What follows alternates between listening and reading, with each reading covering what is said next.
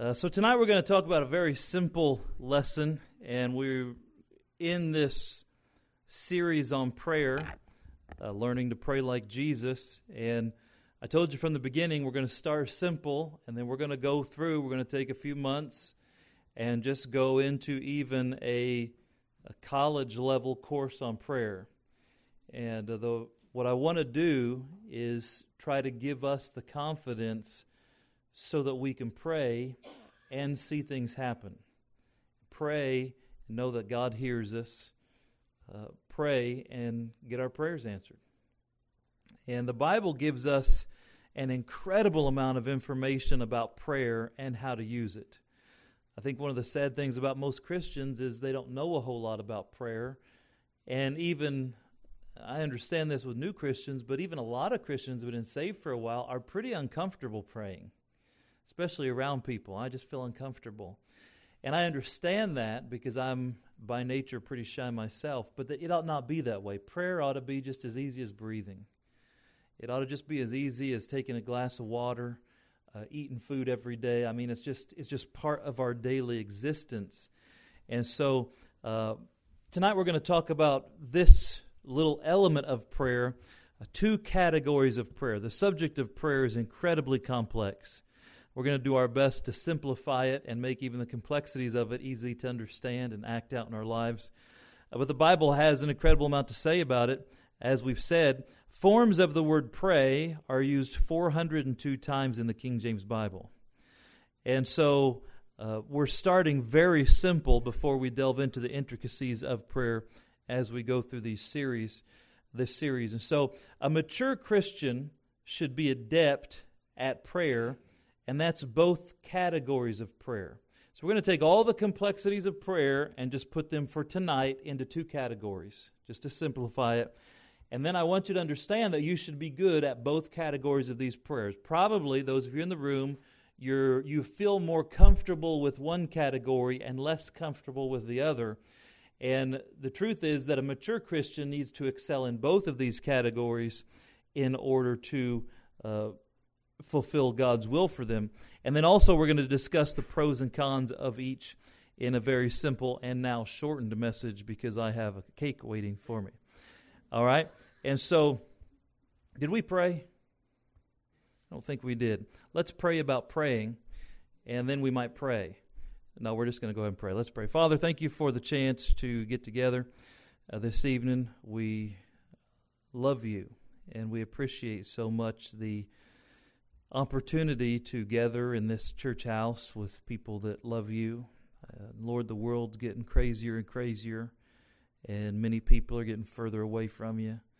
But yet, Lord, we're trying to draw closer to you. And you said so much the more as we see the day approaching. And boy, do we see it approaching. A lot of craziness going on in this life. And so we pray that you'd speak to our hearts tonight. Lord, you want to talk to us. You've made prayer available where we can converse with you. So I pray tonight you'd teach us uh, this little truth about prayer so that we can build on it in coming weeks and learn how to pray like Jesus. For it's in His name we pray. Amen. All right, so tonight, the two categories of prayer, I'm going to tell you what they are, talk about them for a few minutes, and then remind you what they were, and then eat some cake. Number one, there's personal prayer. Out of all the praying in the Bible, and I've got a list of so many things that, that we're going to cover that I think it'd be exciting to you if you could see the list. Uh, but we're going to break all that down into two groups. Number one, there's personal prayer, and number two, there's public prayer. There are times when you pray in private, on your own, by yourself. There are times you pray with other people. As we said, some people feel very comfortable praying alone, but they get nervous praying with others. Some people feel more comfortable and they have greater success praying with others, but they really have a hard time praying on their own. And we're going to talk about that. Matthew chapter 6, and let's look at verses 5 and 6. The Word of God says, And when thou prayest, thou shalt not be as the hypocrites are, for they love to pray, standing in the synagogues and in the corners of the streets, that they may be seen of men. Verily I say unto you, they have their reward. But thou, when thou prayest, enter into thy closet, and when thou hast shut thy door, pray to thy Father which is in secret, and thy Father which is in secret shall reward thee openly. So here we see the Lord Jesus extolling private prayer. Private prayer uh, is actually the foundation of your walk with God. Reading the Bible on your own, praying on your own. If you can't do those two things consistently, you're not going to have much of a walk with God. And you're going to spend the rest of your life having people prop you up, getting to church, which, by the way, get there as many times as you can. Be faithful to church, uh, even so much more as you see the day approaching, as we talked about. But if you don't learn to walk on your own during the week, you're going to have to. Uh, you're going to come to church, get some life breathed into you, go home, struggle until the next time you come back to church, breathe some life into you, struggle. Uh, it, prayer shouldn't be, or your Christian life shouldn't be like this, just bottoming out every time between church services. No, church services should should help you uh, and encourage you and help you grow. But man, you ought to be growing during the week. And yes, you're going to have those little lulls at times, but man, you're growing, and the Christian growth trajectory is onward and upward, not this constant up and down and up and down. And it's just like people that never learn how to work because of themselves. Uh, you know, uh, if you've got to have someone stand over your shoulder making you do what you ought to do, then you have no self discipline. And you've got to learn to discipline yourself that you do what's right because it's right. You don't have to have someone watching over you, nobody making sure you did it, nobody making sure you get out of bed and, and are there on time. You just got to do it yourself. And uh, of course, we teach young men that, just learning the value of, of being a self starter and doing what you're supposed to do because you're supposed to do it. I told my son recently that self discipline is doing what you don't want to do in order to get what you want to get. See, we all have things we want, but you don't want to do what's required to get them. Self discipline is I'm going to get up when I don't want to get up. I'm going to work when I don't want to work. I'm going to do what I don't necessarily feel like doing at the moment so I can get the thing that I really want. Uh, and so your Christian life is the same way. We talked last week about why is it so hard to pray? Sometimes it is hard to pray. Sometimes it's wonderful and prayer comes so easy. Other times it is incredibly difficult to pray and to overcome the flesh and the flesh pulling you towards the world and that spirit pulling you towards the Lord. And we find that, that battle between the lust of the, the flesh and the lust of the spirit battling for control. You get to decide who wins. And so it's your daily walk with God that is going to determine whether you are consistently close to the Lord, consistently growing, uh, or if you are just bouncing up and down, waiting until somebody just breathes a little spiritual life into you don't live that way. It's a terrible way to live. By the way, that's how you burn out. Uh, the fastest way to burn out an incandescent light bulb is to turn it off and on. Just turn it off and on, off and on, off and on, off and on. It's going to blow. And that's the way Christians Christians say, "Well, I get burnt out." We get burnt out because we're do we're trying to do the right things, but we don't have the foundation of walking with God. And so we end up doing the right things in our own power instead of God's power, and then you get that off and on, off and on, off and on. Terrible way to live. And so, private prayer is where we have to begin. We have to learn to pray in private on our own. Now, I've talked to people before and they say, Oh, I don't pray in public because Jesus said not to pray in public. That's not the portion of Scripture here. That's not what the Lord's trying to teach us. He's not trying to teach you that it's wrong for you to pray in public. He was saying that the, the Pharisees were doing it wrong because they were praying in public for a show and we'll, we'll go over that in just a minute. But we should have private prayer and then times of public prayer as well. Uh, we see in Acts chapter 6 and verse 4 that the, the ministers there said, But we will give ourselves continually to prayer and to the ministry of the word. And so we ought to be given to prayer. We ought to be uh, oriented towards prayer. We ought to be bent towards prayer. It ought to be just as uh, comfortable and just as normal as waking up in the morning and getting a drink of water and eating breakfast. It ought to be just as easy as that. Uh, and and if if you're struggling with prayer to the point to where oh I don't know how to pray or I, I don't feel like praying or those types of things, that's a huge red flag in your life. Uh, you want to be given to prayer, private prayer, because that's the very foundation of your communication with God. Look at Romans chapter 12. So we ought to be praying in secret. The Bible talks about a prayer closet. Now, you don't have to have a separate room to pray, although it's nice. I think that everyone should have a place where you pray. And we're going to talk about that later on in the series. But if you don't have a place where you pray every morning, you're probably not consistent praying every morning. If you don't have a time that you pray every morning, you're probably not consistent in praying every morning. Uh, and if you don't have a time, maybe your schedule fluctuates, then you uh, you orient your prayer time after some other activity. And so maybe you pray before you eat breakfast. Maybe you're on a swing shift, and sometimes you work third shift, sometimes second shift but you're always going to pray before you eat breakfast, whatever breakfast is for you. And so maybe if you've got babies in the house and you never know if one's going to be sick or whatever, you can learn to structure your life in using sequences instead of times on a clock, and that's just as powerful. But you need to have a time to pray, and you need to have a place to pray uh, as you're praying privately. Romans chapter 12 and verse 12 says, Rejoicing in hope patient in tribulation, continuing instant in prayer.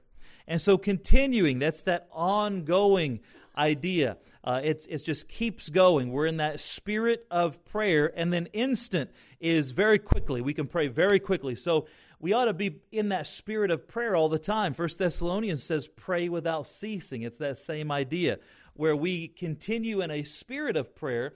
So some people get up in the morning and they talk to God and they say, Okay, God, I'm going to talk to you for a minute. And okay, amen. I'm done talking to you. I'm going to leave you right here and I'm going to go about my day. That's not how we ought to pray. The truth is, God's with you, He'll never leave you nor forsake you. And so uh, the preacher used to say, my preacher used to say, uh, having a prayer life is like picking up the phone and staying on the phone with God all day long.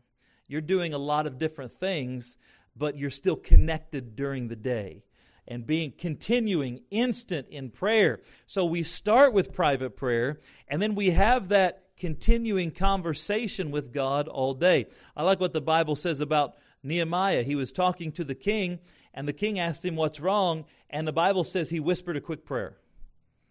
And boy, you ought to be doing that many times a day. You know, something happens, you whisper a prayer. Somebody cuts you off. Instead of honking your horn and trying to run him down, you know, like some Mad Max movie or, or whatever, some Ben Hur episode where you got things coming out your hubcaps and trying to take them off the road. How about whispering a prayer? Uh, how about uh, somebody hurts you or somebody, uh, you know, Bible says pray for your enemies. And so we ought to have that spirit of prayer all the time. A need comes up. I got some uh, uh, bills in the mail and, and, and that came to my attention recently, just the last couple of weeks that I didn't know were there. Isn't that a blessing? And so rather than go jump off a bridge, you know, hey, let's let's pray about that thing and uh, keep praying about it. And so we ought to have that spirit of prayer that is just uh, we're very quick to pray. All right, continuing instant in prayer. So we've talked about the personal prayer life, and again, I'm not going to belabor these things because we're going deep into prayer. I just want to touch base and get these two categories in your mind. Private prayer. Now, what are the pros and cons of private prayer? Well, the pros are, first of all, privacy. You know what? When you're talking alone to God, you don't have to worry about what anybody thinks. You don't have to worry about anybody overhearing you.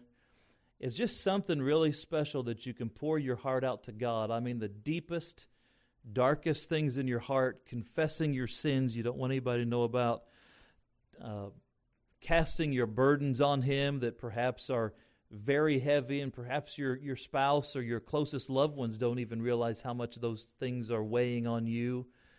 Uh, the privacy of private prayer. I just love it. I love just being able to talk to God about anything and having that alone time uh, with me and the Lord. And so you can value that. And then I think about intimacy. Man, there's just something about having time alone. You know, I, when I go on a date with my wife, I don't want a third wheel or three little wheels, you know, they're called children.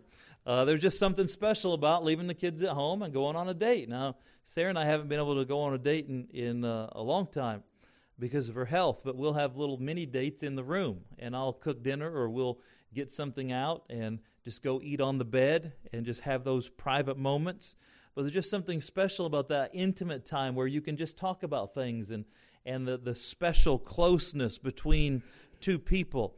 And uh, I think about my kids and I I value the time that I get to spend with all of them, but also I value the time I get to spend with them as individuals. And so we'll have uh, dad dates, and so I'll take one of the girls out, or I'll take one of the kids on a trip with me, or I'll take uh, someone out to uh, to do a special event, or maybe take them out for a bagel or something. And those special minutes where it's just us, you've got to understand that the God of heaven's given you the privilege to have alone time with Him every day.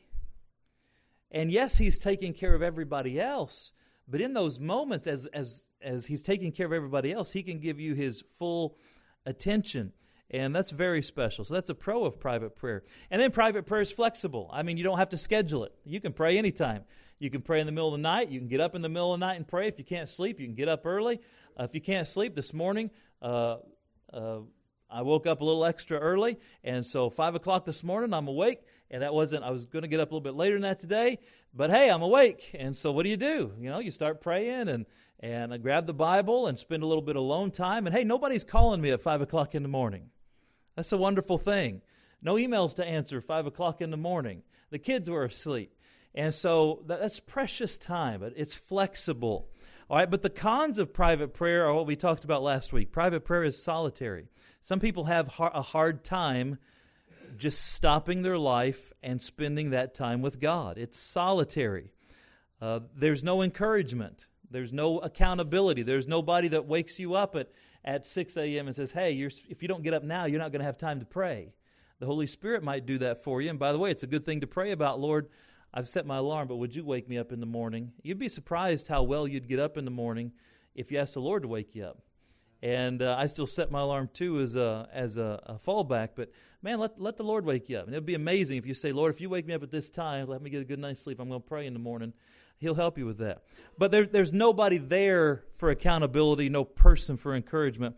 And then we talked about it's single. You have to focus. Some people have a hard time focusing. We dealt with that last week. And then it's spiritual. You know, sometimes people just don't have a spiritual appetite. They get a little backslidden, the things of the world. Maybe they're watching a little bit too, too much TV. Maybe, maybe they've, they've uh, just stayed up too late at night doing their other things. And now in the morning they're, they're behind and they're so exhausted. And maybe they're having a hard time controlling their mind. All the things we spoke about.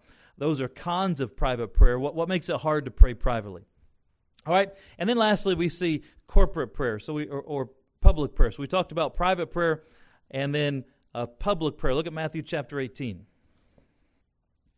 In verse 19, again I say unto you that if two of you shall agree on earth as touching anything that they shall ask, it shall be done of them for them of my Father which is in heaven. For whether two or three are gathered in my name, there am I in the midst of them. So, this wonderful promise of prayer. So, public prayer, corporate prayer. You can pray with others, and it actually magnifies the power of your prayers if you're praying with somebody else who is following uh, God's commandments about prayer and you agree on something.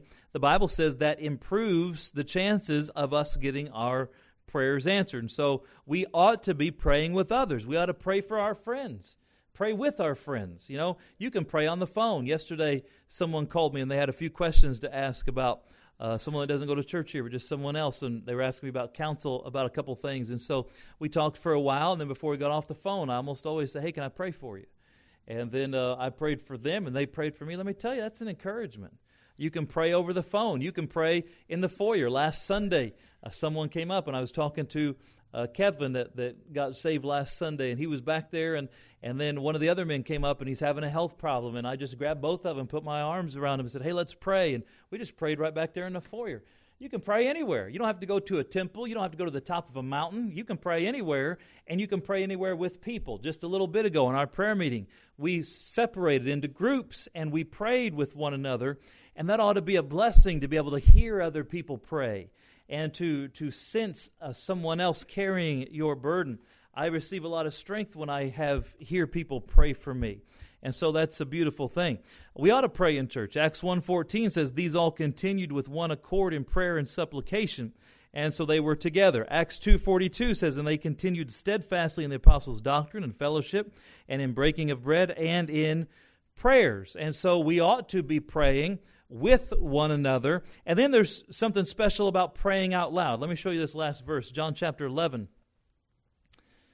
Uh, whenever we pray with ourselves and by ourselves, we can pray privately. And uh, throughout the day, we probably pray silent prayers. In the morning, I think it's good. I tend to pray in my heart and my mind, but I think it's wise sometimes to pray out loud using your words, especially if you're tired or those types of things. Uh, it, it's a good practice to pray out loud.